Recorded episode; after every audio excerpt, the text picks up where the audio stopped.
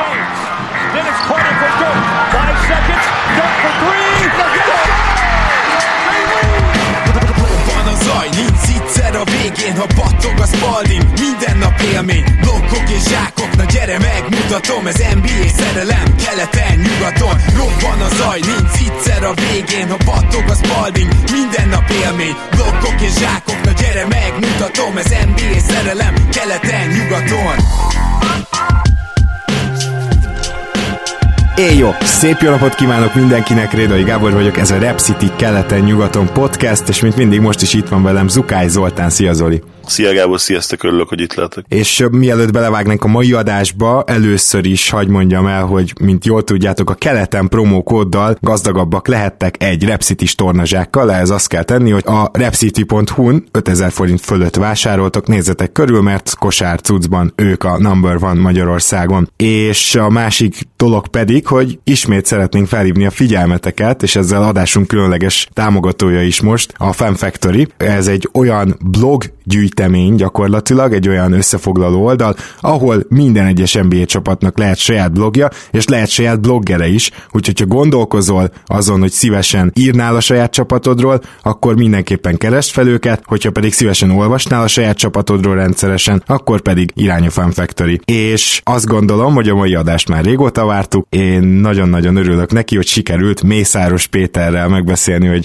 hogy ő lesz a mai vendégünk. Szia Peti! Sziasztok, nagyon köszönöm a meghívást, örülök, hogy itt lehetek. Szia Peti, én is üdvözlök. Ez az adás pedig nem más, mint az égető kérdések minden egyes csapathoz, tehát megkezdjük azt a maratont, amivel beszoktuk harangozni a szezont, és egyből bele is fogunk vágni a közepébe. Minden csapathoz hoztunk egy kérdést, ugye felosztottuk a 30 csapatot 10-10-10, és megpróbálunk reagálni is rá, hol hosszabban, hol rövidebben, és akkor arra is kérnélek Péter, hogy ragad magadhoz a kezdeményezést, és halljuk az első csapatodat, illetve az első égető kérdést velük kapcsolatban. Az első égető kérdéssel mindjárt belecsapnék a lecsóba, a Houston Rockets csapata került hozzám, és hát Houstonban van egy elefánt a szobában, ezt mindenki látja, és én sem szeretném kikerülni. Ezt az elefántot hívhatjuk Russell Westbrooknak, de akár Westbrook Harden dinamikának is, és hát elég sokat gondolkodtam azon, hogy Russell játékának vagy a kapcsolatuknak Hardennel mi lehet a kulcsa a Rockets szempontjából. Gondolkodtam azon, hogy Westbrooknak a büntetőzése, ami tavaly borzasztó volt, az hathat-e a támadásra, de arra jutottam, hogy nem. Ez annyira James Harden csapat a támadásban, hogy nem tudom elképzelni, hogy nem működjön az az oldal. A védekezés viszont kulcs lehet. Úgyhogy a kérdésem az az, hogy Russell Westbrook képes lesz-e Chris Paulhoz hasonló védekező impactet hozni, úgy, hogy Harden továbbra is újtatni lehessen. Egy Na. kicsit most üljön a kérdés, én egyébként megnéztem ehhez DRPM, DPIPM, Draymond statokat, a 2017-18-as szezonban, vagyis CP3 első Houston és Paul George első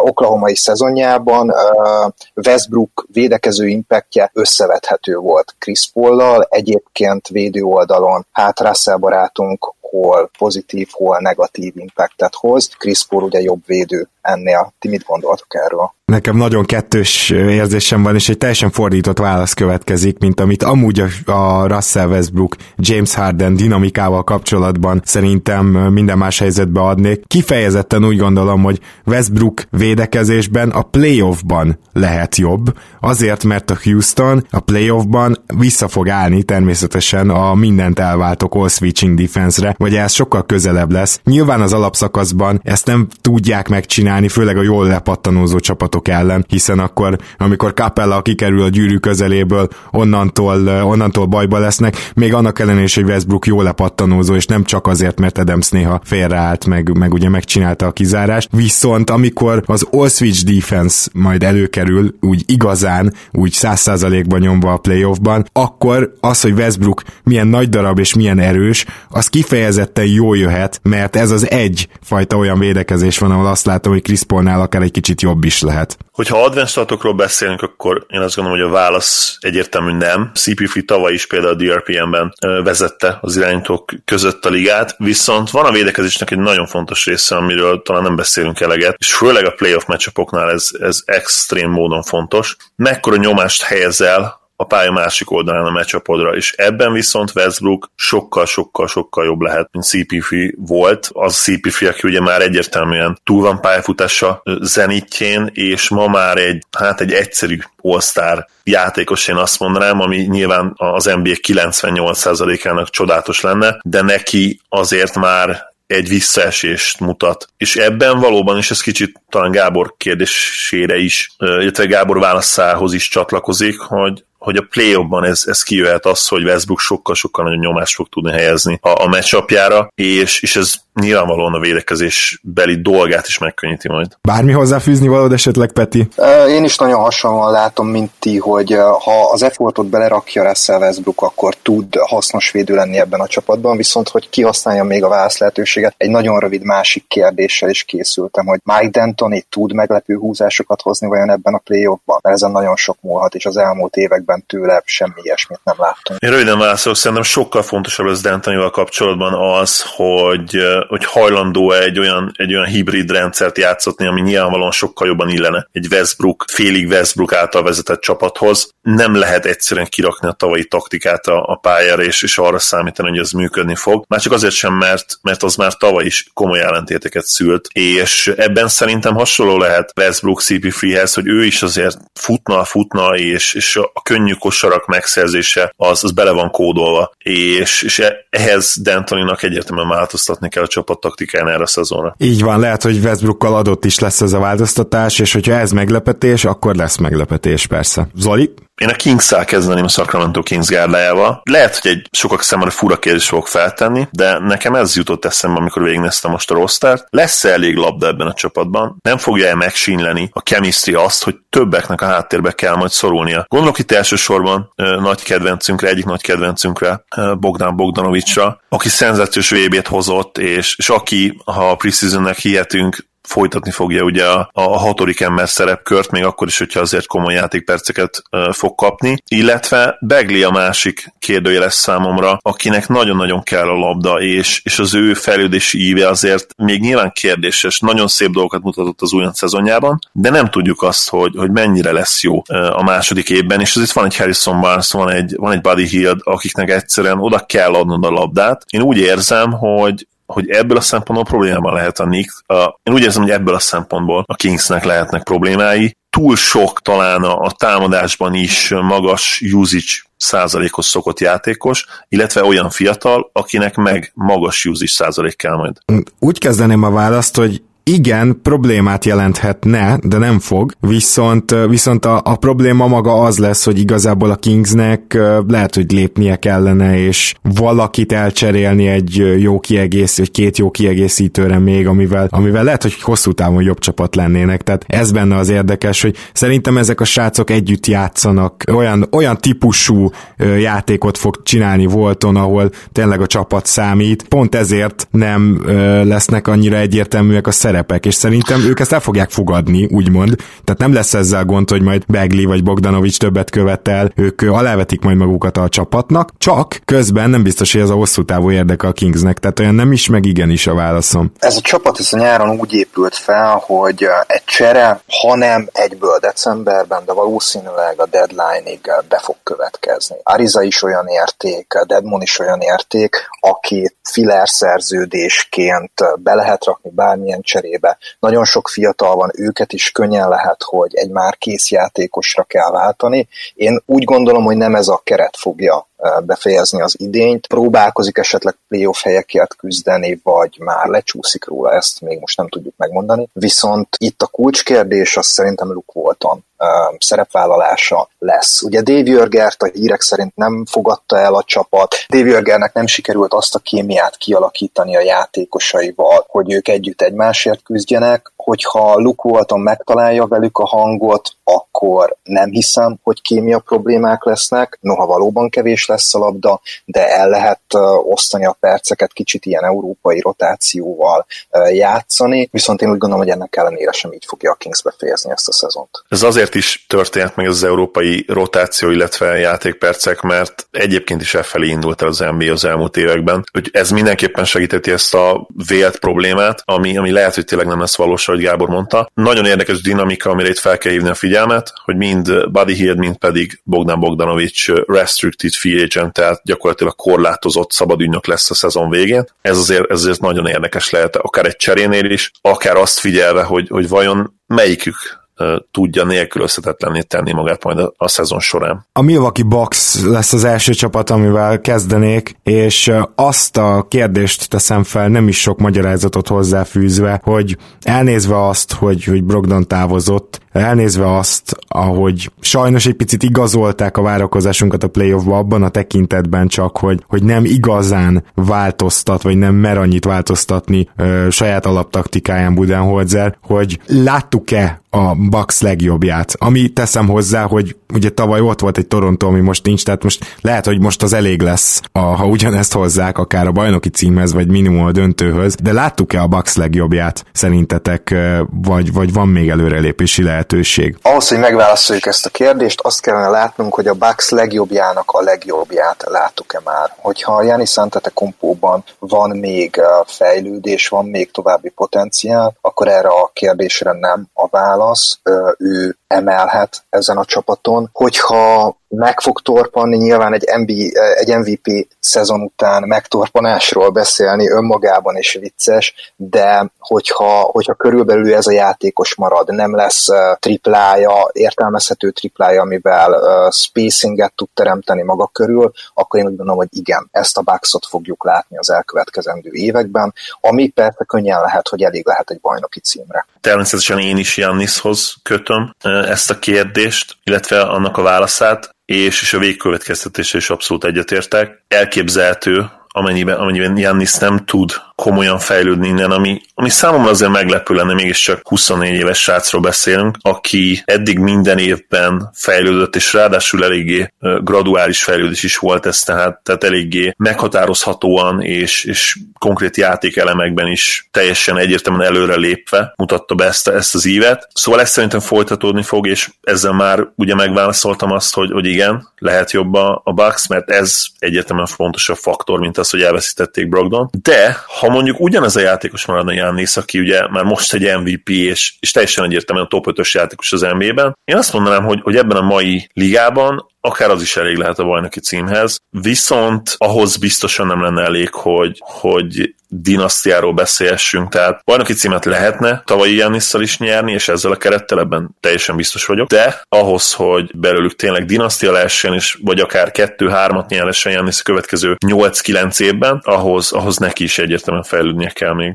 Nagyon röviden egyetértek az elhangzottakkal, és azt kell még valószínűleg belekalkulálni, hogy azért többször láttuk azt, hogy az NBA-ben egy sajátos játékrendszerre azért egy-két évvel később megjönnek a válaszok. És én úgy gondolom, hogy a play playoffban egy elég erős válasz jött a Bostontól, és főleg a Raptors-tól arra, hogy mit kell a Max ellen játszani, meg kell akadályozni, hogy rohanjanak, félpályás támadásra kényszeríteni őket.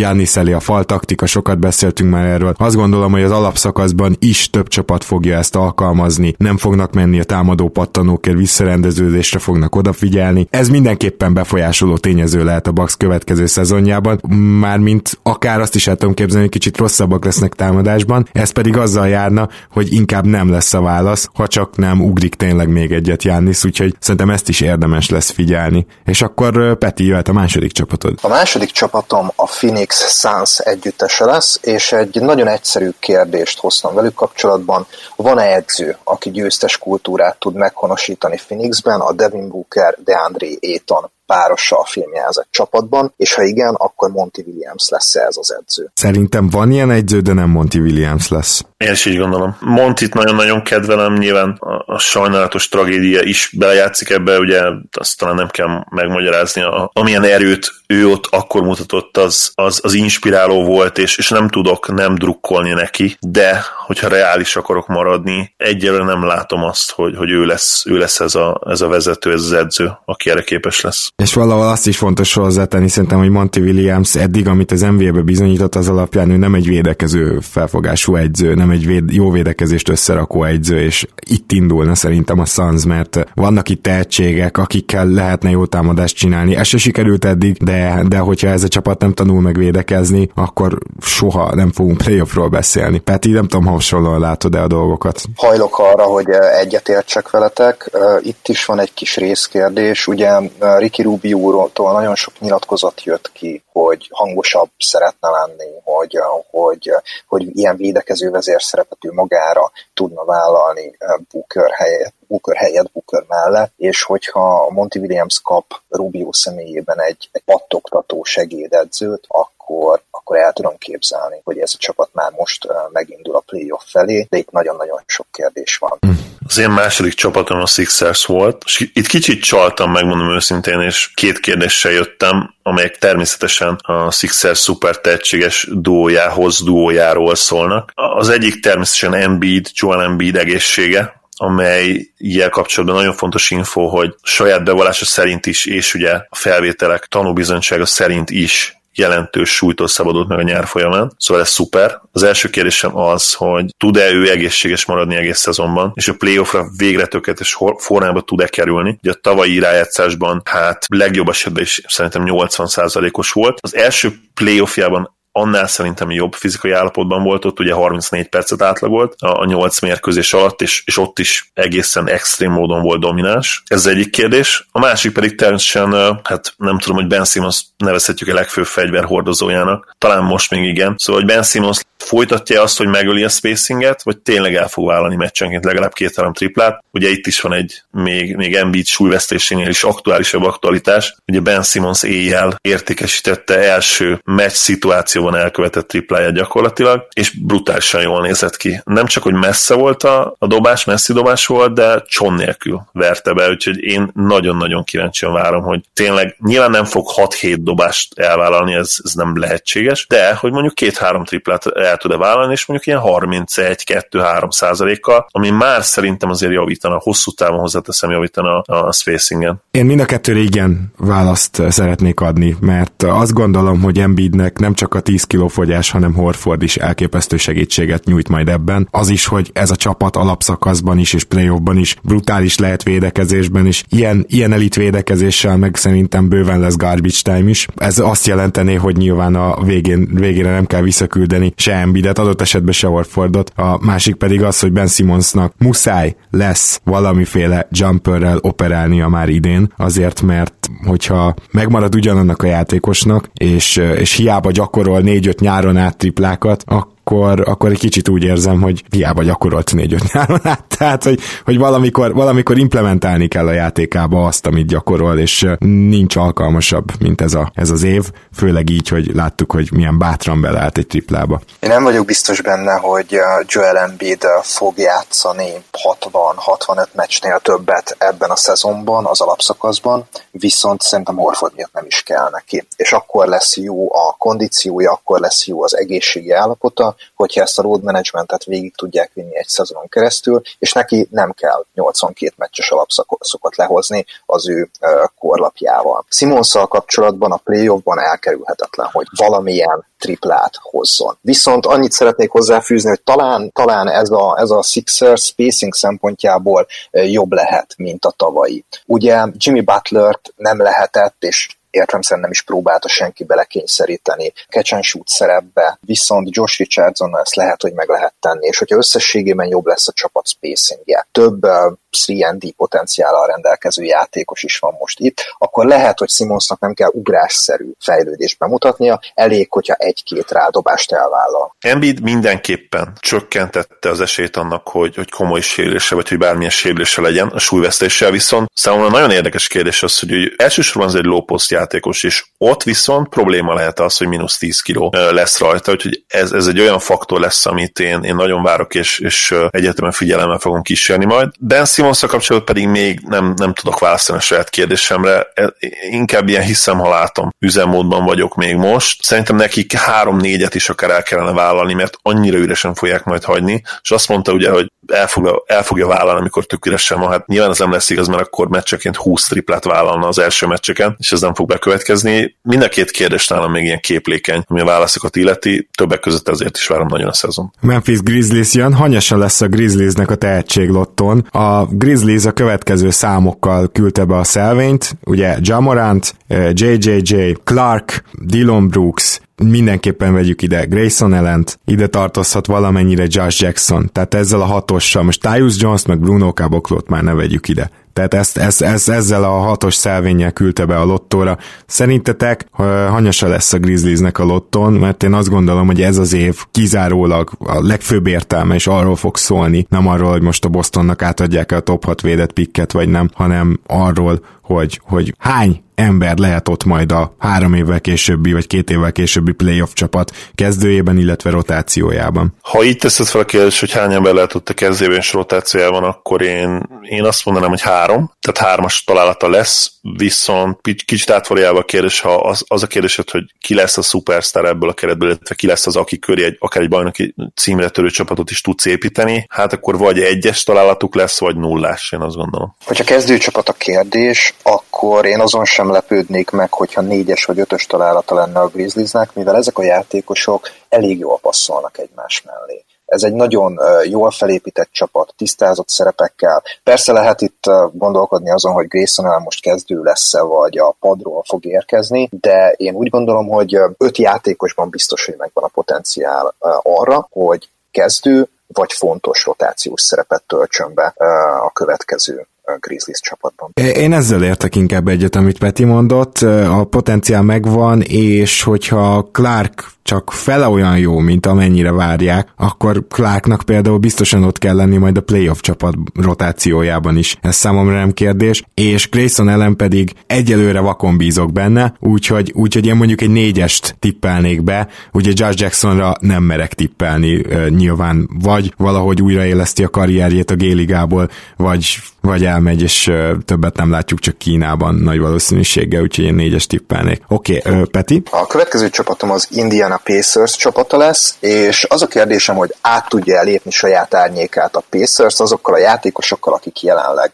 rossz terem vannak. Ugye Oladipo sérülése miatt ez a szezon két részre kell hogy ezt a szezont két részre kell, hogy osszuk. Az, az előtt mit mutatnak a játékosok, ami Oladipo visszajön, és hogy utána hogy muzsikálnak együtt. Hogyha megmaradnak ez a csapat, akik PO második körre jók, de egy erős ellenfél ellen kieshetnek első körben is, és egy konferencia döntőnél előrébb nem hisszük el, hogy juthatnak, akkor valamit variálni kell a nyáron. Én úgy gondoltam végig ezt a kérdést, hogy tavasszal Oladipóval együtt képes lehet-e egy akár a 2017-es Miami Heat Miami Heat futást megidéző menetelésre a Pacers, és elhisszük, hogy ez lesz a mag, akikre éveken keresztül építhetnek Indiánában, vagy nem, valami csere lesz, akár játékos csere, akár edzőcsere is, hogy egy kicsit az állóvizet bolygassák, de én azt érzem, hogy Indiánában már Paul George érában is, és most is nagyjából, nagyjából ugyanaz volt a ceiling, és ugyanaz volt a padló is. Mondjuk a legutóbbi mondattal nem teljesen értek egyet még a, a Hibert féle csapatnál, ott, ott, ott egy kis szerencsével szerintem akár egy döntő is lehetett volna a ceiling, de ettől függetlenül a válaszom nem tudja szerintem az Indián átlépni az árnyékát, Ö, nem várom azt például idén, hogy Oladipo visszatér olyan formában, mint a másfél évvel ezelőtti Oladipo, hiába fog ugye visszatérni mondjuk tegyük fel decemberben, és a playoffra kifejezetten a két évvel ezelőtti meg a tavalyi Indiánát éreztem jobbnak, mert jobb védekező csapat volt, és ez nem lesz olyan jól védekező csapat, úgyhogy ilyen szempontból, playoff szempontból is vannak hát aggodalmaim velük kapcsolatban. Ugyanígy gondolom, Pacers Durantnél a nagy áttörés ez egyetemen az kellene, hogy hogy nem csak, hogy Oladipo visszatérjen a régi formájához, de, de Turner is nagyon sokat fejlődjön, és Sabonis is nagyon-nagyon sokat fejlődjön, ugye én elég nagy Domas fan vagyok, de, de nehéz azért ezt elképzelni, hogy ő hirtelen all szintre ugrik idén. Körülbelül lesz kéne ahhoz, hogy, hogy komolyan tudjunk számolni a pacers -szel. Wizards végre elkötelezik-e magukat a teljes újjáépülés mellett, amennyiben egyáltalán lehetséges ez, ugye John Wall szerződésével. Elcserélik-e Bradley Beal-t? Nyilván erre utal a kérdésem, és ha igen, akkor lesz-e még mellette valaki a csapatban, akire lehet építeni hosszú távon, és, és elindulhatnak egyáltalán valamerre, vagy marad ez a középszerű nihil? Sajnos az a válaszom, hogy, hogy nem, nem fognak tudni.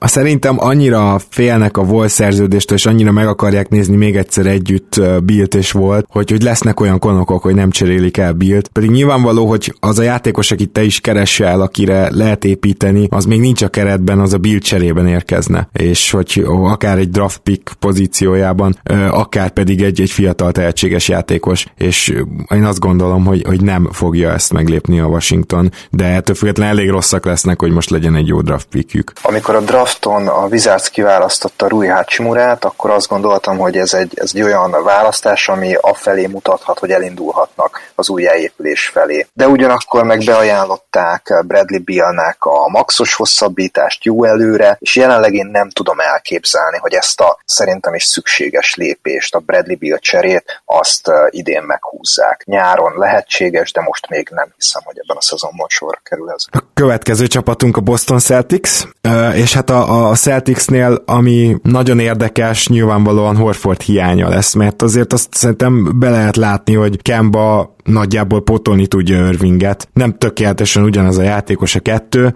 de egyébként meglepően hasonló, a, a, a támadó profiljuk is meglepően hasonló, nem gondolná az ember, viszont Horford elől-hátul nagy hiány lesz, és nemrég nyilatkozták Danny Ainge-ék, hogy Danny Ainge azt a kérdést tette fel, elég jók leszünk-e védekezésben. Azt hiszem, hogy Stevens nyilatkozta azt, de majd a Boston fenek kiavítanak, hogyha esetleg ebben nem vagyok pontos, hogy egy csapat effort kell, team effort kell ahhoz, hogy pótolni tudják Horfordot. Szóval tudják-e pótolni Horfordot? Én válaszolok először Boston fenként, megszólított Boston fenként. Szerintem Horford pótlása egy az egyben egy játékossal lehetetlen, és nagyon jól mondta Stevens, ez csak egy más típusú csapategységgel, egy picit másabb rendszerrel lehet megvalósítani. Én úgy gondolom, hogy ez a rendszer, ez stevens működhet. Vannak olyan játékosok, akik át tudnak venni szerepeket, és én éppen emiatt egy picit máshol látom a Celtics kulcsát, ez pedig Jason Tatumnak a, a szezonja, hogy ő tud-e feljebb lépni. Védekezésben nem feltétlenül tud és kell neki sokat, de támadásban egy nagyobb szerepet vállalni. Ez számomra most jóval, jóval izgalmasabb kérdés így a szezon előtt. Ismételni foglak benneteket, Horfordot, főleg Kenter pótolni természetesen nem tudja, de nem is ez lesz a cél, ahogy Peti is mondta. Térum mindenképpen kulcskérdés, az, az nem, az teljesen egyértelmű egyértelmű, mellette persze Brown is, mert uh, ahhoz, hogy a Celtics úgy érkezzen be a play ba ahová szerintem azért viszonylag simán be fognak jutni, mint egy potenciálisan veszélyes, uh, mondjuk Dark Horse, tehát sötét ló uh, esélyes Dark Horse contender, ahhoz az kellene, hogy, hogy mind Brown, mind pedig Tatum nagyon-nagyon komolyan lépjen előre, és, és nyilván, ha végignézzük a rostert, ebben a két srácban van benne a, a potenciál az elképesztő belső növekedésre. Térumnak szerintem magasabb a szélnyi, ugye Gábor, te ezzel nem értesz egyet, de, de abban biztosan egyetértünk, hogy tőlük kell fejlődést látnunk ebben a szezonban, ahhoz, hogy, hogy a Celtics a play bármilyen is mehessen. Igen, én azt gondolom, hogy onnan fognám meg a választ, hogy kizártnak tartom, hogy ugyanolyan jó védekezést tudjon hozni, mint akár tavaly, tavaly előttiről nyilván nem is beszélve a, ez a Celtics és éppen ezért valójában egymásból következik a kettő, sokkal jobb támadójáték kell, amiben szintén fontos szerepe volt Horfordnak, és ilyen szempontból igazatok van, Tatum és Brown oldhatja meg a másik oldalon ezt a problémát, hogy releváns maradjon a Celtics, mert azt gondolom, hogy védekezésben Stevens Magic ide vagy oda vissza fognak esni. És akkor szerintem mehetünk is tovább. Következő csapatom a Toronto Raptors, egy veterán keret bajnoki címe után szerintem ez a szezon inkább a, a mámorról fog szólni, mint sem arról, hogy igazi tétje lenne a Torontó számára bárminek, különösen azután, hogy Kawhi Leonardot elvesztették, nem is, nem is hiszem, hogy ugyanazt a szintet egyáltalán elképzelhető lenne, hogy hozni fogják, viszont félszemmel már a következő szezonokra és a következő Raptors felé kell fordulnia Masai Ujirinek. Az én kérdésem az az, hogy Pascal Siakam mire lesz képes első opcióként. Röviden én azt várom, hogy előrelépjen még tavalyhoz képest is, erre minden bizonyíték rendelkezésre áll, most már nem csak nyári videók, hanem azért most már láttuk pályán is, tehát az előrelépés meg lesz, nem vagyok benne biztos, hogy ő egy bajnok csapat első opciója lehet, ha csak nem. Nyilván vannak nagyon extrém esetek, ahol, ahol ő nem a kiemelkedően legjobb játékos, de hogy alapvetően ebben nem vagyok biztos, ugyanakkor szerintem nagyon is biztató lesz az idei éve, tehát, tehát abszolút egy ilyen jövő szempontjából is jó évet várok, és szerintem ez a Raptorsnak is kulcsfontosságú információ lesz, ahogy te is mondtad, ez a szezon erről fog szólni valójában. Én Sziakámtól egy ilyen 21-8-3-as szezont várok, tehát egyértelmű előrelépést, még azt is mondom, hogy egyértelmű All-Star kiválasztást keleten. Azt várom, hogy All-Star legyen. Egy olyan Raptorsból, amelyik negyedik helyért versenyben lesz. Ezzel egy kiváló első szem opció lesz, én azt gondolom, vagy mondjuk ha az a standard, hogy, hogy bajnoki cím és, és szupersztár státusz, akkor nyilván nem kiváló, de, de, de mindenképpen egy olyan játékos, aki, aki ebben a szerepben is működni fog, mert nagyon-nagyon tehetséges. Nyilván, nyilván itt tényleg az a kérdés, hogy mi a standard, mit vársz el tőle, mert ha, ha a szupersztár státuszt azt nem fogja tudni megugrani azt a szintet, de, de egy kiváló all-star szezont fog lehozni, ebben szinte teljesen biztos vagyok. Ez akár végszó is lehetne, én is így gondolom, bebizonyítja, hogy nem lesz bajnok csapat első számú opciója, viszont egy nagyon jó all szezont várok tőle én is. Az én következő csapatom az OKC, egy kicsit ismételve magam a kérdéssel kapcsolatban. Elkötelez, elkötelezik-e magukat az új épülés mellett, elcserélik Adam Gálót, Polt is esetleg, amennyiben nyilván ez lehetséges, eh, hogy maximalizálják a draft esélyeiket, vagy esetleg egy arany középutat választanak, ami mondjuk szerintem ebben az esetben nem feltétlenül aranyból lenne az a középút. Ugye, ugye ez a Celtics féle kétséggel egy lovat megülni esetünk lehetne, hiszen most már van, ki van adva ugye bérmunkába a tankolás, eh, és akkor mondjuk ezen a fronton lehet, hogy elcserélnék Adams-t, és Noelre építenék, de, de nem választanak egyértelműen, egyértelmű utat. Nem választanak egyértelmű utat, hanem mondjuk ez megpróbáljuk mind a kettőt. Szerintem elkötelezik magukat, és szerintem láthatunk cseréket, szerintem nagyon rossz mérleggel végeznek majd ahhoz képest, amilyennek tűnik a csapata az év elején, és ez pont azért van, mert valójában nem igaz, hogy kiadták bérmunkába azt, hogy a tankolást, mert jelenleg azok a, azok a csapatok, akiknek a pikjei megvannak, azok jók. És igen, kiadták 2024-ben, akkor majd szépen tankolnak helyettük ezek a csapatok. Most jelen pillanatban, most jelen pillanatban erről nincs szó, és ezért maximalizálni akarják a draft picket, úgyhogy én úgy gondolom, hogy Chris Paul már tovább cserélték volna, hogyha lett volna egy számukra megfelelő üzlet ehhez. Úgy gondolom, hogy Gáló egy olyan játékos lesz, akit szívesen lát majd egy contender, főleg, hogyha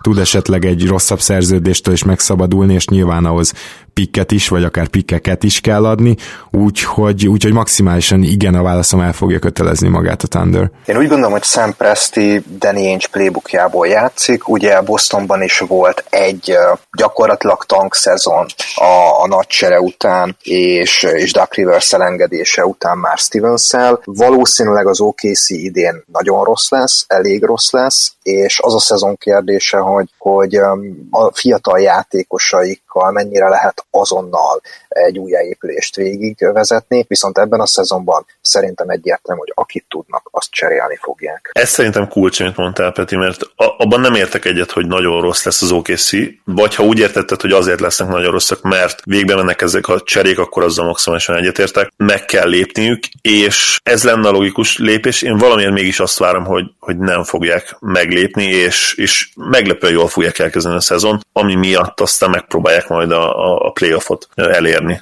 Nagyon kíváncsi vagyok, hogy, hogy hogy alakul majd. Igen, természetesen így értettem, hogy jól indulnak, a szezon elején cserék lesznek, és a végén egy, egy magas pozícióból várják majd a letörűt. Következő csapatunk a New Orleans Pelicans, ahol egyébként Peti már feltett egy nagyon jó kérdést, ezt hiszem az NBA Sport TV csoportban, de, de egyértelműen ez, ez a kérdés kívánkozik előre. Most amellett nyilván, hogy, hogy látjuk, hogy spacingbeli problémáik lehetnek, azt is látjuk, hogy egy elit védekező csapat potenciálja is benne van, de de nincs egy picit túl sok fiatal, lehetséges fiatal ebben a csapatban. Nem kellene-e még ebben a szezonban bontani ezt a csapatot?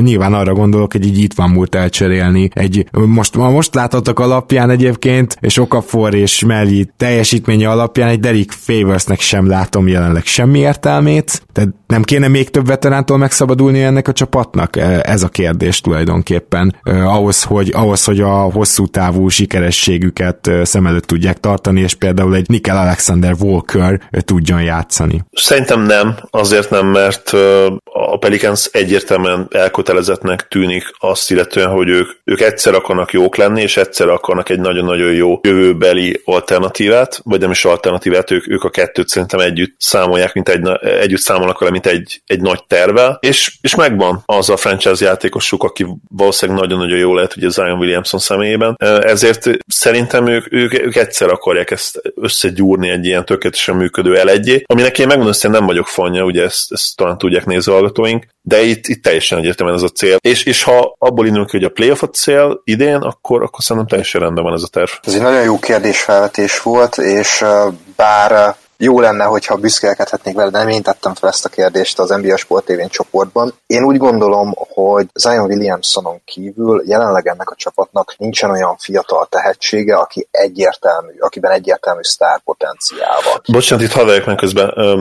Egyrészt ezzel nem értek egy, ugye szerintem ott van Brandon Ingram, de ami nagyon fontos, és szerintem amiről beszélünk, itt nagyon picit eszembe jutott, hogy a legnagyobb hiba, amit szerintem Anthony Davis, az Anthony Davis éra alatt elkövettek, az az, hogy egyből jók akartak lenni, és egyből be akartak jutni a play Ugye akkor jött Solomon Hill szerződés, igen, igen, igen, voltak igen, igen, köszönöm, és és ha ott tankolnak még egy-két évet, és egy igazi sztár talentumot a draftról el tudnak hozni Anthony Davis mellé, akkor simán elképzelhető, hogy ma még mindig ott lenne Davis. Persze akkor nem lenne Zion Williamson, de ez is egy érdekes kérdés, hogy, hogy vajon ugyanabba a, a folyóba beleléphet megint ez a csapat ezzel a, ezzel a tervel. Én arra akartam kifuttatni a válaszomat, hogy én nem látom egyértelmű szükségét annak, hogy bármelyik fiatalt egyből a mély vízbe kelljen dobni, és a, a tapasztalat, a rutin lenne az elsőleges számukra, és éppen emiatt a veteránok nagyon sokat tudnak segíteni abban, hogy hasznos rotációs játékosokká, hasznos csapattagokká, akár második, harmadik opciókká fejlődjenek a New Orleans-i fiatalok. Éppen ezért én nem gondolom azt, hogy túl sok lenne a veterán. Noha a playoff fajszolása szerintem is fölösleges lenne jelenlegi ponton a, a Pelicansnak, viszont ezt nem a tömött roster fogja akadályozni. Nagyjából egyetértek veletek, tényleg annyi kitétellel, hogyha valakit úgy látnak, hogy, hogy az tényleg egy akkora tehetség, tehát például ha az emlí, általam említett Walker, akkor azért jó lenne helyet találni neki a rotációban, tehát hogy én, én azt gondolom, hogy amit eddig láttam Walkertől az alapján, én, én sajnálnám azt, hogyha ő végig géligázná ezt az évet, úgyhogy lehetnek úgymond kellemes problémái majd Alvin Gentrynek, és még annyit szúrnék ide, hogy majdnem azt a kérdést tettem föl, majd beszélünk róla később, hogy Alvin Gentry egy jó, jó támadó egyző, és folyamatosan nem bír jó védekezést összerakni, és ez a keret, ez pedig egy jól védekező keret, amiből nagyon nehéz egy jó támadó csapatot összerakni szerintem, hogy, hogy ugye ezt az ellentétet majd, majd ez hova fog kifutni, de hát nem vagyunk jó sok nyilvánvalóan, úgyhogy azért ezt nehéz lenne megmondani. Következő csapatunkkal jöhet akkor Peti. A Minnesota Timberwolves lesz a következő csapatunk, eredetileg azt a kérdést akartam feltenni, hogy hogyan viseli majd Kyle Anthony Towns azt, hogy nagyon gyenge lesz ez a Minnesota, de hát még nem tudjuk, hogy nagyon gyengék lesznek-e vagy sem, legfeljebb sejtjük, úgyhogy inkább úgy fordítottam, hogy tud-e vezérré válni Kyle Anthony Towns, hiszen ha jók lesznek, az csak az ő vállán fog nyugodni, hogyha viszont nem lesznek jók, akkor elkezdődnek-e azok a plegykák, hogy esetleg cserét kérne, esetleg máshova akarna igazolni. Szerintem a Timberwolves szezonjának ez lesz a kulcsa idén. Őszinte leszek, szerintem vezéré tud válni, de ezért nem, de ettől még nem lesznek elég jók, és nem merül még fel a, a, a cserekérelem. Tehát most kezdte a szerződését, van még, van még idő. A Wolvesnak szerintem van egy szezonja, hogy összeszedje magát, a következőben már újra playoffot kell ostromolni, és ez, hogy vezéré tud-e válni, igen, biztos vagyok benne, főleg látva azt, hogy az idei játékukat olyan szinten szervezik köré, hogy, hogy itt szerintem ilyen 4-5 asszisztokat fog átlagolni a 20 pár pontja mellé.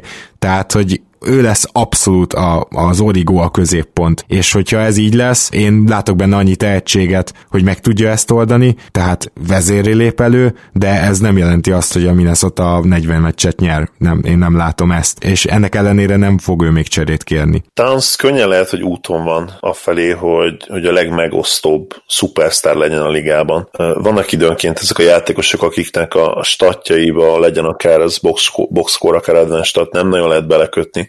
Nál azért az utóbbiban még egyébként bele lehet, de nem tudják a csapatokat a play-offba juttatni, és sajnos Towns tavaly előtti szezon kivételével, akkor ugye bejutottak a, a kiki meccsel, playoffért vívott meccsen a Denver ellen. Azon kívül nem volt túl sok csapat sikerben része még, bármennyire őrült űrstatokat is átlagol. Én valamennyire ezt a következő évben is, de, de abban mindenképp egyetértek, hogy mivel hogy most kezd egyébként majd még ketyegni a szerződés, ugye 19-20-tól, és onnantól ez 5 éven keresztül kontraktusa lesz, nagyon-nagyon korán van ahhoz, hogy akár ahhoz is, hogy ő felhozhassa azt, hogy, hogy én leszeretnék lépni, nem mert azt mondják neki egyből, hogy fuck off, 5 évig még szerződés alatt, vagy minimum még két évnek el kell tenni ahhoz, hogy egyáltalán elgondolkodjunk ezen. És március a következő csapattal. Én következő csapatom a Spurs, adja magát a kérdés, igen, nem lehet válaszolni. Véget ér a talán leghihetetlenebb major sport csapat sorozat jövőre? Mm, nem. Igen.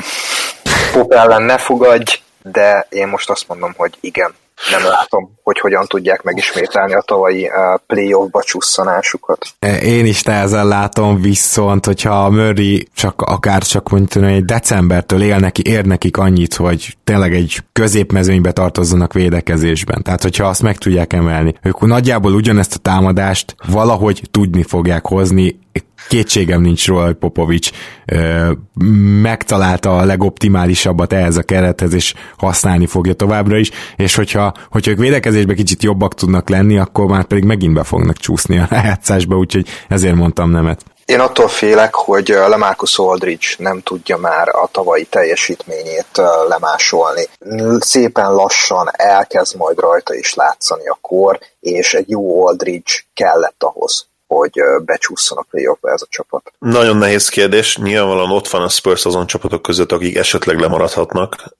Nem azért, mert nem nagyon jók, mert hihetetlen jók egyébként. Keretedző minden nyilván. Rengeteget beszéltünk már erről, de, de hát nyugat. Hihetetlen lesz. Úgyhogy én a nemre szavazok, de, de reális esély van rá, hogy, hogy igen. Lehet. Tényleg ez ilyen, nem, nem is 50-50, de közel van hozzá. Következő csapatunk a Miami Heat, ahol teljesen egyértelmű számomra a kérdés, hogy az, hogy meg megérkezett Jimmy Butler, az jelentős emelkedés lesz a, a hit támadó hatékonyságában. Vagy tud-e Spolstra valahogy olyan csapatot szervezni a fejlődő Adebayoval, illetve Butlerrel, hogy ez egy jobb támadó csapat legyen, mert bevallom őszintén, én top 5-be várom őket védekezésbe, de legalább top 8-ba, tehát szerintem ott nem lesz gond, továbbra is rohadt jó védőcsapat lesz, de, de hát itt azért ahhoz, hogy tényleg mondjuk egy negyedik helyet küzdjenek, ahhoz már majd az kell, hogy támadásba is top 15, top 10 környékén lehessenek. És én gyorsan válaszolok is saját magamnak, én nem látom ezt, és ezért nem lesz meg a Miami-nél az ugrás, mert szerintem nem lesznek szignifikánsan jobb támadó csapat. Ti hogy gondoljátok? Szerintem a top 10-es védekezés az garantált. Említettette, és kicsit beszélünk arról évről évre, ezt, ezt posztra hozza gyakorlatilag gyakorlatilag tavaly hetedikek voltak védőhatékonyságban.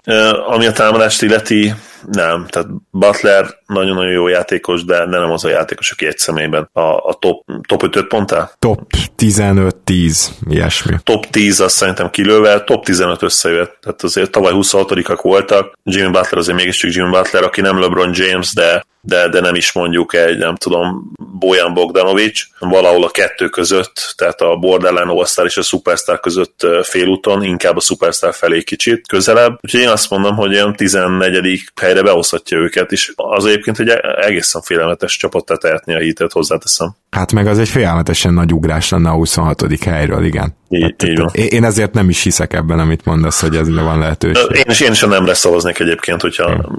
kell, kell választani. Peti? Ha mindenképpen választani kell, akkor talán én az igen felé hajlok, viszont úgy, ahogy Zoli mondta, hogy a top 10 az nem lesz meg támadásban ennek a Miami-nak, a top 15 viszont meg lehet, és én el is tudom képzelni, hogy Spolstra össze tudja rakni ezt a támadást. Ugye az elmúlt évben pont egy olyan játékos hiányzott, aki hajlandó elvállalni a nehéz dobásokat, és be is tudja dobni. Ugye a 17-es nagy tavaszi menetelésnek is Dion Waiters volt a középpontjában, aki akár csak, hogy igaz, hogy csak egy nagyon rövid időre, de első számú opcióvá tudott válni, egy igazi vezéré tudott válni. Valószínűleg neki nincs is több a karrierjében, viszont Jimmy Butler megbíz, megbízhatóbban tudja ezt a szerepet magára vállalni, és úgy gondolom, hogy szignifikáns javulás lesz támadásban a hitnél, és top 15 szerintem meg lehet. Na, ez nagyon jól hangzik, akkor egy kicsit egy hullámosszon vagyunk, de ott a top 15-nél jó húztam meg a határt, azt gondolom, mert ott, ott voltak a különbségek. Lássuk akkor, Peti, a következő csapatodat. A Denver Nuggets csapatát hoztam. Az a kérdésem, hogy jó szerződésnek fogjuk-e gondolni a szezon végén Jamal Murray idő előtti hosszabbítását. Nem. Ugyanis...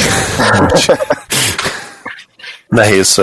Én is a nemre hajlanék, azt mondom, hogy 70-30 százalék. Murray hihetetlen tehetség, van is arra esélye, reális esélye, hogy, hogy csatlakozzon a, a liga elithez a, a posztján, de, de nagyobb esély van rá, hogy, hogy ez nem fog megtörténni. Tehát ilyen 70-30 százalék egyértelműen overpay azért az a, az a szerződés. Igen, és én is hagy indokoljak egy kicsit. Murray azt látjuk, hogy lassan fejlődik, hogy védekezésbe gyakorlatilag nem fejlődik, és hogy nem klasszikus irányító. Ez a három, ez mind a három probléma problémás ebből a szempontból. Az utóbbit kell csak szerintem magyaráznom, azért problémás ez, mert neki azért kicsit több ball handling feladatot adna szerintem Melon is, és, és Jokic sem sajnálná, hogyha nem 11 asszisztot kéne átlagolnia, hanem csak, mit tudom én, 7 és felett, hogyha, hogyha lenne egy ilyen periméterről bontó játékos, és Murray egyelőre nem az. Összességében azt gondolom, hogy igen, most még túlfizetésnek fogjuk gondolni. Ez egy nagyon rossz hír a Nuggets fanoknak, mert Jamal Murray kívül én nem látok a keretben olyan játékost jelenleg, aki uh, be tudna mutatni egy akkora ugrást, hogy Jokic szántsegédjévé váljon. Michael Porter Jr.-t majd elhiszem, amikor látom a pályán, de egyenlőre, egyenlőre nincsen más, és hogyha a Murray nem lesz az a játékos, akkor, akkor lehet, hogy ennek a Nuggets generációnak a plafonját láttuk az előző szezonban. Ez azért nem értek egyet, hogy a plafonja akkor ez az második kör lenne, az, az azért semmiképp, de hogy abban mindenképp egyetértek, hogy akkor nem nyerhet bajnoki címet a Nuggets, hogyha, hogyha Murrayből nem lesz, hát minimum egy szerintem egy Kyrie Irving szintű, vagy mondjuk annak a 90%-a játékos. Igen, és én kifejezetten azt várom, hogy idén ö, esetleg cserélni fog a Nuggets, mert most már nagy valószínűséggel megvannak hozzá az eszetek. Ú, egy Bradley Beal csere, egy jó ég, bizony. mennyire jó lenne. Viszont, hogyha Murray nem lép szintet, akkor nem lesz akkor most már a csereértéke az hát új most úgyse tudod elcserélni. Most, most lehetetlen Igen. elcserélni, mert akkor a különbség ugye a mostani fizetése meg a következő között, hogy azt, azt nem, nem létezik az az egész csapatos blockbuster trade sem, amiben összehozott. Bár nyilván személyek most már, már is kitalálták maguknak ezt a feladatot, de azért a in real life ez nem valószínű. És akkor mehetünk is tovább, Zoli. A Lakers a következő csapatom, és, és a kérdés egyértelmű, meg többször is feltettem már igazából a fórumban is. Mi lesz a space spacing Bradley Kuzma, KCP és a többiek tudnak szerintetek majd minőségi triplezésre segíteni. Annak a LeBronnak, aki, aki a peak szezonjaihoz képest triplezésban jelentősen visszaesett az utóbbi években, és annak a Davisnek, akinek eddig mint triplázó csak fellángolásai voltak, és ez azért lehet nagyon fontos, mert Davis ragaszkodik ahhoz, hogy ne kelljen centerben játszania, magyarán egy valószínűleg Dwight howard vagy, vagy akár ugye megível, de egy, egy low post presence lesz a pályán egyszerre, tehát bele kell állnia majd ezekbe a triplákba. Ez szerintem a legeslegnagyobb kérdés kérdés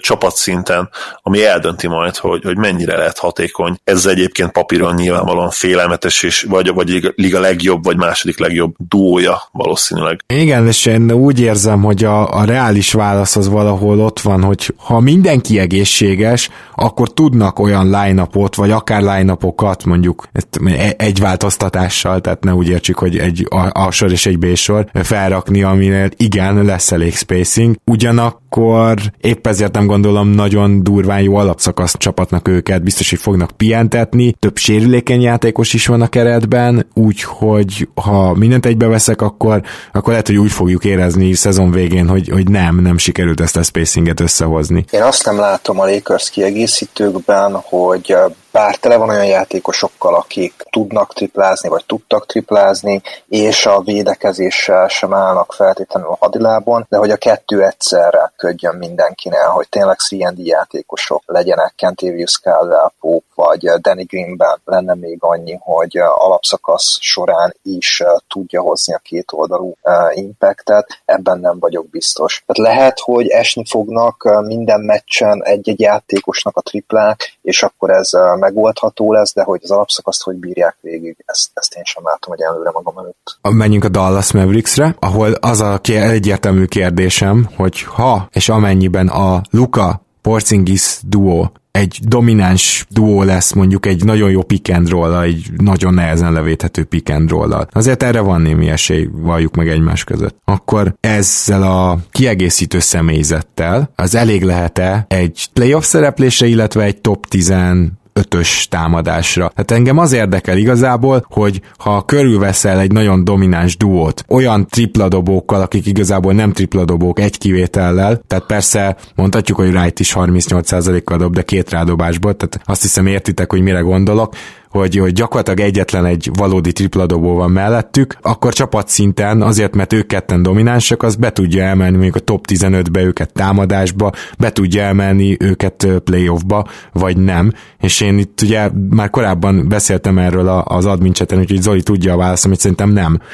És kíváncsi leszek, hogy ti ezt hogy gondoljátok. Szerintem mindenképpen van erre esély, és, és még pedig azért van erre esély, amiről beszél, beszélgetünk írásban is erről, ahogy mondtad a, a cseten, hogy amikor egy ilyen dinamikus duó, és nagyon sok példát lehetne hozni az NBA történetében, működik, és, és amilyen tehetséges ez a két srác, amit, amit nem lehet elvitatni, azon nyilván vitatkozhatunk, hogy most milyen szinten vannak, a, mostani szintjük alapján túl lehet őket értékelni, vagy akár alul is lehet értékelni szerintem, de, de az nem lehet kérdés, hogy, hogy mind a kettőben Hall of Fame potenciál van, mint játékos, mint hogyha, hogyha a skilljüket nézed meg, a készségeiket. És ha ez nagyon működik rendszer szinten is, és itt még oda, oda venném Dwight Powell-t is, és inkább ez ilyen nem two-man game, hanem ilyen three-man game lenne, tehát képivel inkább pick, pick and popot fogunk sokat látni, és közben az a dimenzió lesz nagyon veszélyes, hogy Dwight Powell gyakorlatilag a liga egyik legjobb rolling menje rolling játékos, aki ugye nagy lendülettel beér a gyűrű alá és álliupokat, meg, meg üres zsákolásokat tud kivitelezni. Ez egy kombinációban olyan mértékű nyomást helyezhet az, az ellenfelekre, amikor ez a három vagy, vagy ugye a duó pályán lesz, hogy, hogy az olyan, olyan dobásokat eredményezhet a többieknek, amiket nem feltétlenül láttak karrierjük során, vagy legalábbis nem ilyen szinten. Nyilván minden játékosnak van tök üres dobóhelyzete, de, de nem annyi, amennyi remélhetőleg ebben a rendszerben lesz, és én ezért vagyok pozitívabb a, a a, spacing-el és a triplezással kapcsolatban is. Plusz azért van itt,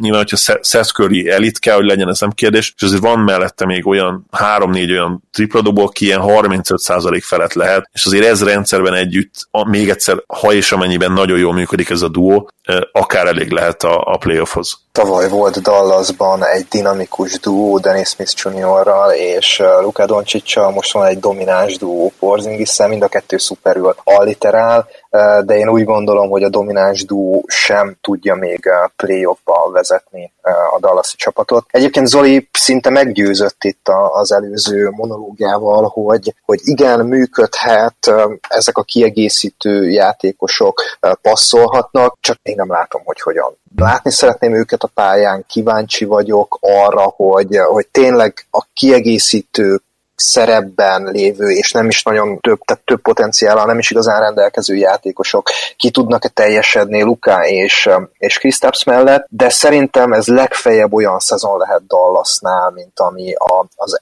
az előző előtti Denver szezon volt, amikor éppen lecsúsztak a playoffról, viszont egy győztes kultúrát elindítottak. Szóval, ha ez volt az eredeti kérdés, hogy playoff lesz-e, akkor é, arra Még ezt a top 15-ös támadást is bedobtam, hogy, hogy elég lehet egy nagyon jól támadó duó ahhoz, hogy az mai NBA-ben vélhetően nem olyan nagy mennyiségű triplával top 15-ös támadás legyen, ugye van ez. Szerintem, a, szerintem a top 15-ös támadás az szinte garantált, de ugye ez nem feltétlenül jelenteni azt, hogy a playoff, úgyhogy ha te ezt ilyen kuriózumnak tekintenéd, akkor már tudom azt, hogy mi lesz majd az én egyik bold prediction és legalább három pontot várok majd érte. Jó, oké, oké, én, én nem, nem érzem garantáltnak a top 15-ös támadás sem. Peti, akkor mehetünk is tovább. Az Orlando Magic csapatával folytassuk, és nekem ilyen játékos központú kérdéseim vannak. Kiderül-e idén, hogy ki az Orlando Magicnek, vagy ki lesz az Orlando Magicnek a legfontosabb játékosa? Itt most ez a legfontosabb, ez szerintem egy fontos szó. Ugye az előző szezonban Vucevic lehozott egy egyértelmű All-Star szezont, de hogy ő ez a játékos-e, akit akkor láttunk, vagy ez egy kifutott contract year volt. Aaron Gordonban benne van még az, hogy ő legyen a akár franchise player, Jonathan Isaac tud-e szintet lépni, esetleg Fultzban lesz még valami, vagy, vagy lesz egy csere szezon közben. Én azt látom, hogy nagyon sok potenciál van ebben az Orlandóban, nagyon egyben vannak Clifforddal, viszont hogy ki lesz az alapkő, azt még nem látom náluk. Kiderül ez idén? Én, én hadd válaszoljak gyorsan erre. Bucsevics szerintem ez a játékos, de ezzel együtt sem ő a legfontosabb játékos, mert Bucsevics ez a játékos. Tehát ez adott, én azt gondolom, és ez a játékos soha nem fog téged konferencia döntőbe sem vezetni. Egy nagyon jó játékos, de nem több. És akkor válaszolva a konkrét kérdésedre, az lesz a legfontosabb játékos, akiből sztár lehet. És ez lehet Fulc, lehet Isaac, vagy lehet talán még Gordon, bár Gordont is már azért lején nem, tehát ő 24 éves, már megmutatta volna. Bamba pedig ne, nem az a talent, tehát ő nagyon jó lehet, de belőle soha nem lesz franchise játékos, úgyhogy én le is szűkíteném, vagy Markel Fultz, vagy pedig Isaac, Jonathan Isaac. Hmm. Jonathan Isaac? Igen, és majdnem teljesen egyet is értek veled, Zoli. Az, az a, az extra, amit én most bemondanék, vagy egy kicsit ilyen bolték, hogy szerintem Gordonba van még egy fokozat, és ezt idén látni is fogjuk. Már tavaly is elkezdte azt, hogy ugye egy kicsit, mint, mint labda elosztó, mint playmaker működött, és tavaly fejlődött is az év végére, és szerintem tovább folytatja ezt a fejlődést, és ez nem lesz ilyen hirtelen ugrás, mint egy Danny Grangernél mondjuk. Ettől függetlenül is azt gondolom, hogy itt az évek során nem fogjuk észrevenni azt, hogy Gordon milyen jó játékos, és már, már nagyon meg kellett erőltetnem magam, hogy tavaly is, hogy észrevegyem, hogy bizony fejlődött, szerintem idén tovább fog fejlődni, de alapvetően abban egyetértek, hogy ha a Fulzból kijön a potenciál, vagy hogyha Isaacből kijön a potenciál, az egy sztárjátékos. És ugye úgy tette fel a kérdést a Peti, hogy kiderül-e idén, szerintem idén még nem, két éven belül kiderül. Így van, így van, idén még nem fog kiderülni, de el kell indulniuk az úton. Megválaszoltátok, én is így gondolom. És akkor mennek is tovább a következő csapattal, amely a Utah Jazz gárdája. Kérdésem, nyerhetsz a bajnoki címet top 10-es játékos nélkül? Ez, ez utoljára 2004-ben sikerült egy csapatnak, ez ugye Ben Wallace féle Pistons volt, de Ben wallace azért volt olyan éve, ahol, ahol hetedik volt például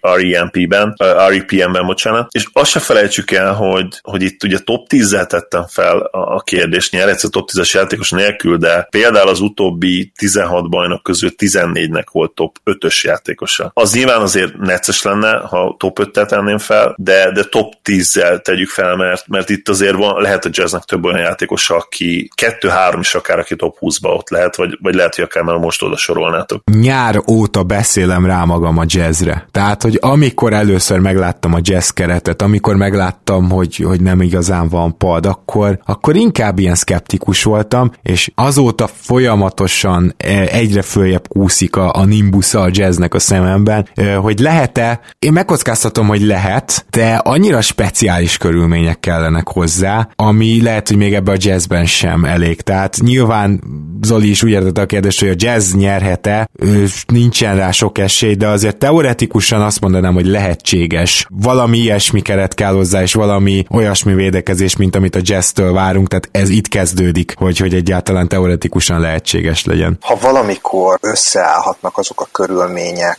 amik egy jazz vagy egy jazzszerű csapat bajnok címéhez kellenek, az talán pont ez a 2020-as év lesz, amikor nincs egy egyértelmű favorit, nagyon sok csapat fogja felülrölni egymás energiáit az alapszakaszban is nyugaton, és a playoffban is nyugaton, illetve keleten is. Tehát fáradt csapatok lesznek. Itt a pad az lehet hátrány, viszont hogyha el tudják a kezdőben osztani a terheket, esetleg még szezon közben hozni egy-két fontos kiegészítő embert, akkor 2020-ban el tudom képzelni, hogy bajnok lehet ez a Utah Jazz, máskor ez nem lenne ennyire. Hát most egyértelmű a válasz, de máskor még ennyire sem lenne az. Örülök, hogy hozzátetted, Peti, mert pontosan így érzem, ha valamikor, akkor most megtörténhet. Ha, ha lenne egy peak Miami Heat, esélytelen lenne, ha lenne egy peak Warriors, esélytelen lenne, ha lenne egy Spurs, ami hát gyakorlatilag ez a jazz volt, csak még egy tökéletesebb rendszerben is ténylegesen egy top 5-ös játékossal, vagy top 10-essel éppen Duncan milyen évben volt, milyen formában,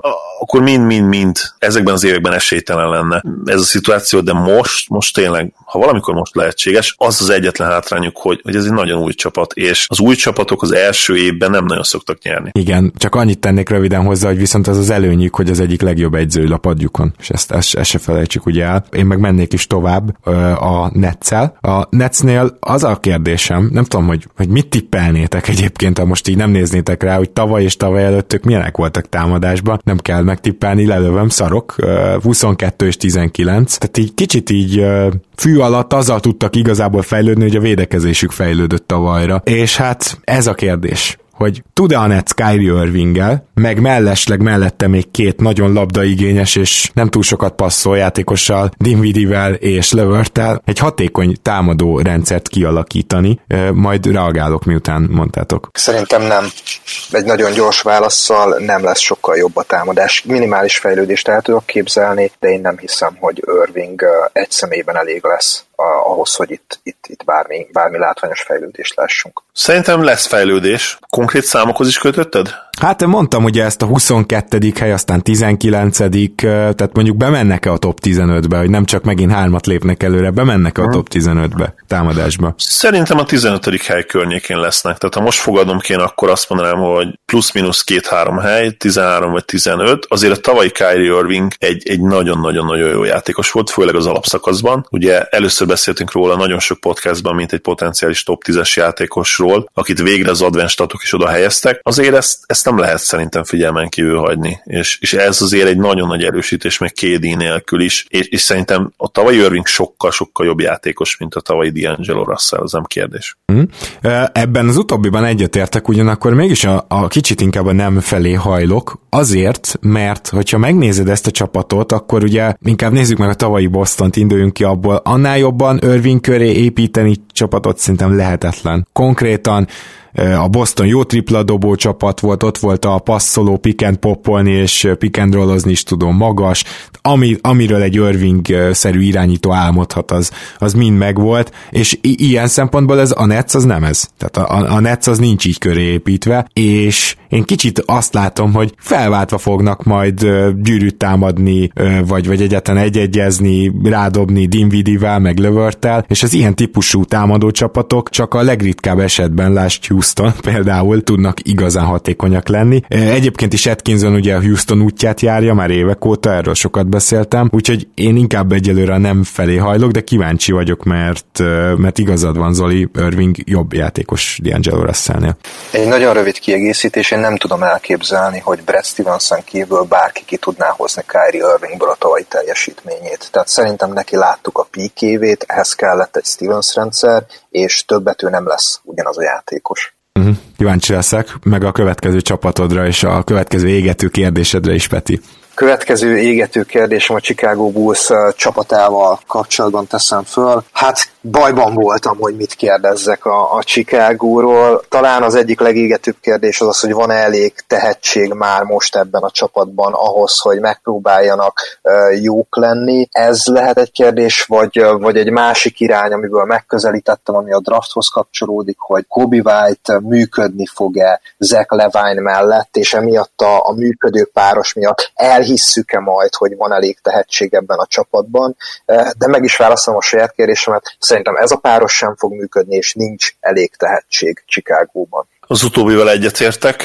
Én Lori Markkanen-nél, illetve Zach Levin-nél és White-nál is lényegesen magasabbra értékelem Wendell Carter Jr. potenciáját, de nála is azért látok egy egyértelmű ceilinget valahol egy El Horford szintnél, ami ugye nem, még ha el is jut odáig, és amennyiben igazam van, az akkor sem franchise játékos. Uh, Lori Markinen támadásban nyilvánvalóan jobb jelen pillanatban, de, de nála is azt érzem valahogy, hogy, hogy inkább az All-Star szint a, a ceiling, úgyhogy egyetemen nem kellene egy igazi korszakos tehetség ebbe a csapatba még. És mi volt a másik kérdés? Hát, hogy ezzel elhisszük, hogy playoffig juthatnak. Ja, igen, igen, igen. És nem, nem csak emiatt, de részben emiatt is nem gondolom azt, hogy playoff, a playoff cél lehet ebben az évben. Javulni fognak, 5-6 meccset is akár, de, de playoff az nem. Hm. Szerintem nagyobb lesz a javulás. Ne felejtsük el, hogy ugye nagyon végig tankolták az előző év végét, úgyhogy ez nem lett valami fényes az a mérleg. Tehát én, én szépen lassan az összes csapatra a győzelmi tippemet elcsepegtetem, nem is tudom arra, adásra mi marad majd, de, de 37 győzelmet tippelek a Chicago Bullsnak, ami óriási fejlődés lenne, viszont ezzel se jutnak playoffba. És Zoli? Az Atlanta Hawks gárdája a következő, akivel kapcsolatban fel kell tennünk a kérdést, és egyik, egyik kedvenc nem Mavericks játékosommal kapcsolatos, Trae Young igazi szupersztárát tud-e válni már ebben a szezonban. Ugye tudni kell azt erről, hogy, hogy azok, akik Hall of Fame játékosok lesznek, lettek, általában a második szezonnál már megfigyelhető egy, egy elég erőteljes ugrás, és ne felejtsük el, hogy ő azért tavaly nagyon jól zárta az év második felét. Ha, ha és amennyiben ő egy szupersztár, valószínűleg annak ki kell derülnie idén. Kérdés, kérdésem, ki fog derülni? Hát ha így teszed fel, akkor igen, szerintem ki fog derülni, és pozitív vagyok ezzel kapcsolatban, de most olyan nagy a talent a ligában, hogy most nem hiszem, hogy még szupersztárnak, top 5, top 10-es játékosnak mondjuk majd, de szerintem idén kiderül az, hogy igen, reálisan váratjuk tőle, hogy az lesz. Én is így gondolom, főleg azért, mert ez a Hawks úgy van felépítve, hogy egy tréjánk-szerű irányító fickándozni fog.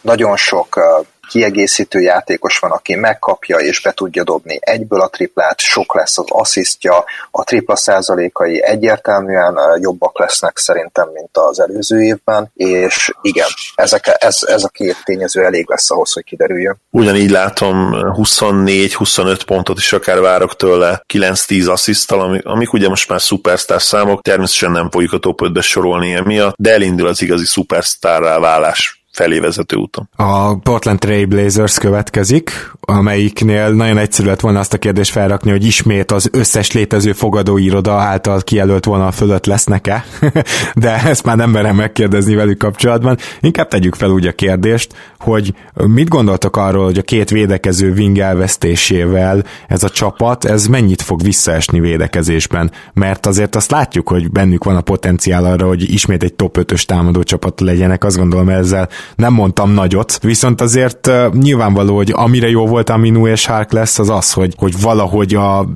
két kis embert kisegítsék védekezésben, és az ő védekezési problémáikat egy kicsit elfedjék, úgymond.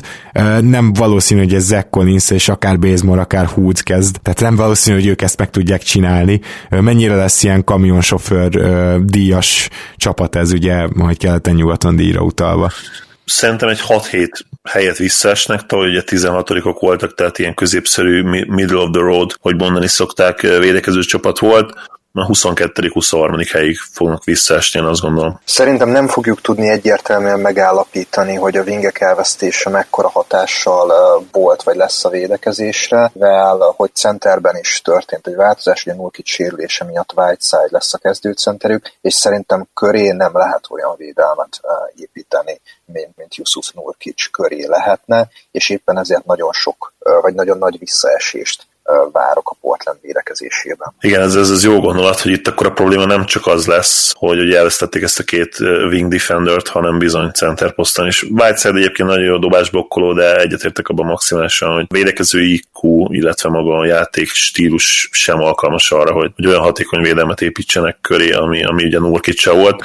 Peti? Golden State Warriors a következő csapatom, ahol én úgy gondolom, hogy Stephen Curry számai rendben lesznek, a kiegészítők vagy beépülnek, vagy nem. Valószínűleg ez a Warriors egy playoff csapat lesz, bár contender státuszról most már nem fogunk beszélni, viszont ami igazán égető kérdés ebben a szezonban, hogy benne van-e még Draymond, Draymond Greenben az a játékos, akit a 2015-16-os szezonban, tehát Durant érkezése előtt és a defensív Player of the Year címe előtt láttunk, ahol 13 pont fölött átlagolt, 33 százalék fölötti triplával és, és 50 százalék fölötti effektív field goal százalékkal, de ezt csekkolom, hogy az effektív field goal százaléka volt-e. Hát az meg magasabb is volt szerintem akkor. Igen, abban a szezonban 55 százalék volt, egyébként a többi szezonjában 50-51 százalék körül volt, tehát az a kérdésem, hogy azt a játékost, aki az elmúlt évek és a 15-16-os szezon előtti Draymond-dot fogjuk elátni idén,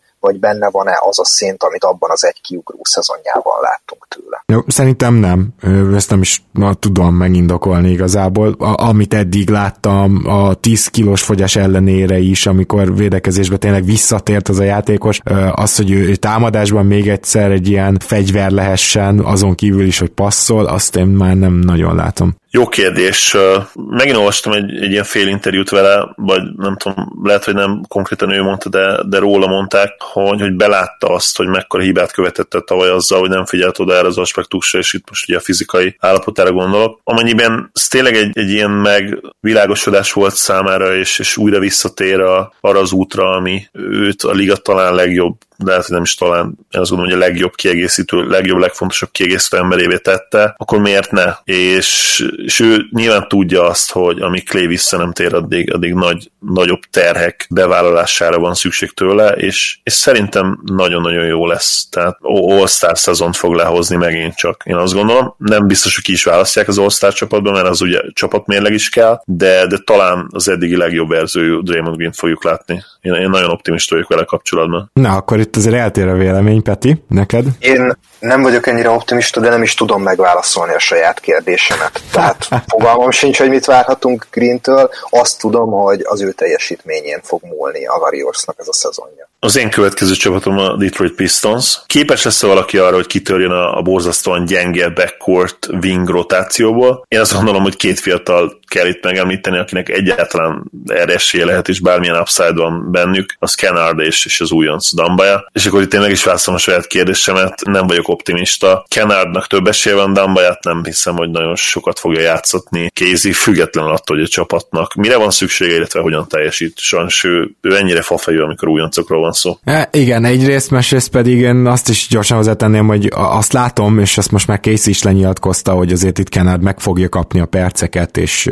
tényleg rend, rendszeresen sokat fog játszani. De minden lehetősége meg lesz, és lehet, hogy támadásban hát egy jó játékost ismerünk meg, de a Pistonsnak nem támadásban van csak gondja. Meglepően jó támadó és meglepően jó védőcsapat is egyébként, tehát mind a kettő ilyen középmezőny, amit nem gondolnál feltétlenül a csapat felépítésből, de, de hogyha Kenard jó, az még nem biztos, hogy annyira jó a csapatnak, mert várhatóan gyenge védő. Tehát, hogy az, hogy ki fog-e törni, ha úgy, úgy is értelmezhetem a kérdést, hogy ezzel együtt a Pistons is egy kicsit szintet tud-e lépni, akkor nem a válaszom. Szerintem sem fog most egyértelműen kitörő szezont hozni egyik fiatal Vink sem, és Kenárról eleget beszéltél, egyet is értek azokkal, amiket elmondtál, viszont Dambajáról pár szót. Szerintem az ő fejlődésének kifejezetten azt tenne jót, hogyha ebben a szezonban még nem lenne akkora nyomás rajta, hogy egy akár kiugrást, vagy akár stabil jó teljesítményt várjunk tőle. Szerintem ő még most nincsen kész erre a ligára, és ahhoz, hogy ki tudja hozni a maximális potenciáját, ahhoz egy lassabb, elnyújtottabb, türelmesebb fejlődésre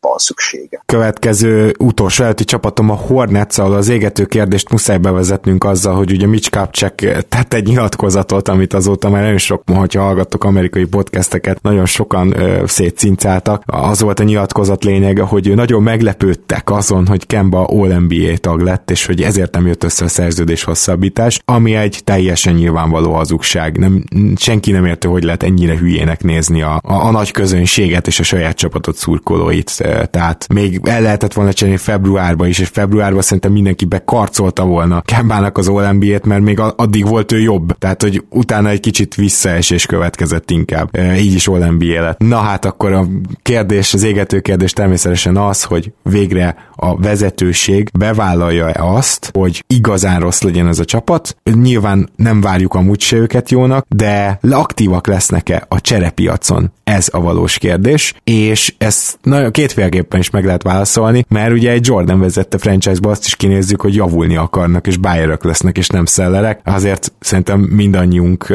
mindannyian azt reméljük a franchise érdekében, hogy ez nem így lesz. Szóval lesz-e februárban aktív Charlotte? Szerintem lehet, hogy aktív lesz a Charlotte februárban, viszont Bayer már nem lesz ebben a szezonban, bevállalja a vezetőség azt, hogy ez egy igazán rossz szezon lesz, és hát Szeller se biztos, hogy lesz, mert már nem igazán vannak olyan értékeik, amiért, amiért komoly, komoly csomag érkezne. Úgyhogy szerintem nem lesz komoly változás a keretben, ezzel a, ezzel a maggal érnek el egy top 3-as vagy top 4-es loteri pozíciót a szezon végén. Mindent tudunk MJ-ről, mint vezetőről, amit tudnunk kell ennek a kérdésnek a megválaszolásához. Egyértelműen nem fognak lemenni kutyába, nem próbálnak tankolni, nem próbálják a legjobbaikat elcserélni. Nyilván ezt megkönnyíti az is, hogy nem nagyon van komoly csereértékkel bíró játékosuk, aki, aki mondjuk pályafutása csúcsán lenne. Nem nagyon vannak legjobbjaik. nem nagyon vannak legjobbjaik, igen. Legkevésbé rossz, rossz játékosaik vannak, legkevésbé rosszaik. Úgyhogy marad minden, úgy ahogy eddig, abban bízhat a Hornets, hogy az új rendszerben azért nem muszáj nekik feltétlenül a legeslegrosszabb csapatnak lenni, amire egyébként, ahogy mondtad Gábor, simán van esélyük így is. Úgyhogy ha nem jutnak be a play ott, ott megint csak Fortuna kezében lesznek, és nyilván még egyszer az új rendszerben azért sokkal nagyobb esélyük lesz arra, hogy, hogy, hogy egy nagyon magas pikket kapjanak, és, és úgy változtassanak a helyzetükön. Másképp nem is nagyon fognak egyébként MG alatt. Kell, kell a lottery szerencse, vagy, vagy az, hogy egyszer olyan szituációba kelljen a csapat, hogy amilyenben jövőre lesznek, hogy, hogy elég rosszak legyenek ahhoz, hogy, hogy végre jöjjön a változás a drafton keresztül. New York Knicks a szezon végén a Knickerbockers David Fisdale vagy James Dolan csapataként fogjuk számon tartani. Egy kis magyarázat, én úgy gondolom, hogy az idei nyárnak az volt a legnagyobb kerékkötője New Yorkban, hogy Dolent tekintették a sztárok a franchise arcának, és nem akartak Durant csapatában játszani. Rá tudja tenni annyira a bélyegét Fisdale New Yorkra,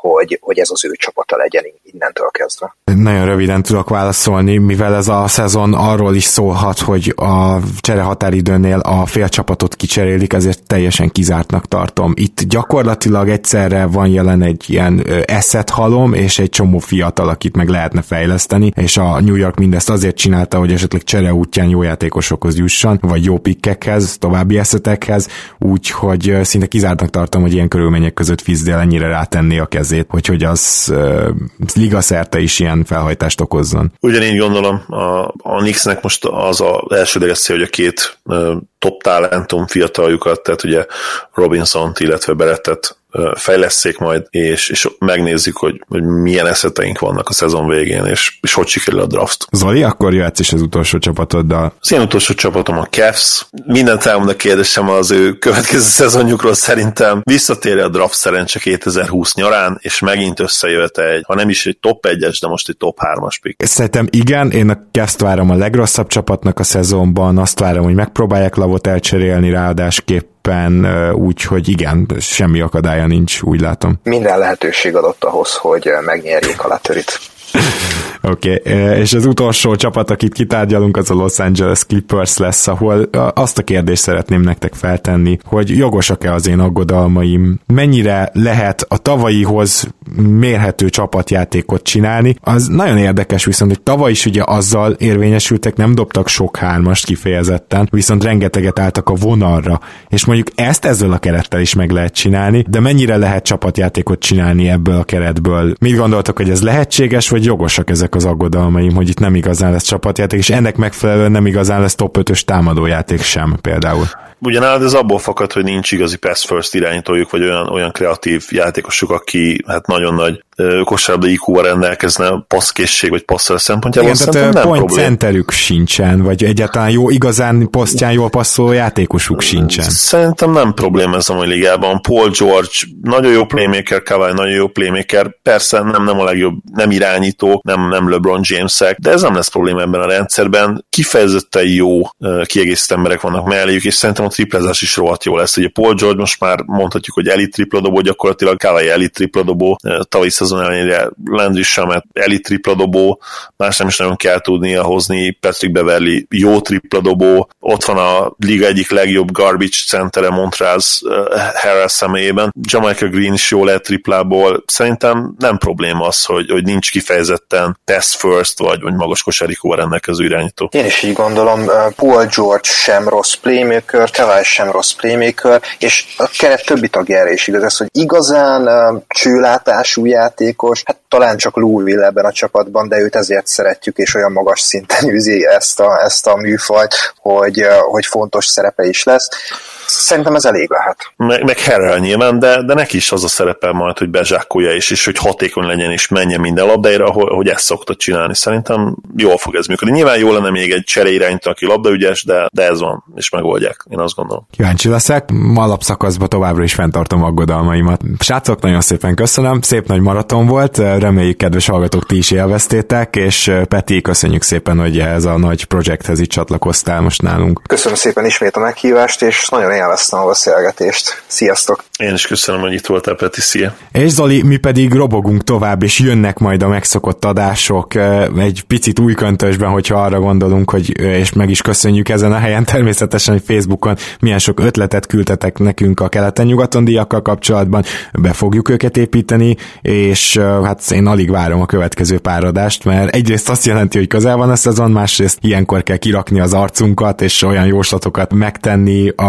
amik néha besülnek, néha meg nagyon bejönnek, és én ezt például nagyon szeretem, gondolom Zoli, te is hasonlóan vagy. Maximálisan így vagyok vele, én is alig várom a következő adásokat. Kedves hallgatók, nektek pedig nagyon szépen köszönjük a figyelmet, illetve azt is, hogyha esetleg támogattok minket Patreonon, ezt is megtehetitek, patreon.com per keleten-nyugaton, és hamarosan jövünk. Szia Zoli, és sziasztok! Örülök, hogy itt lettem. Szia Gábor, sziasztok!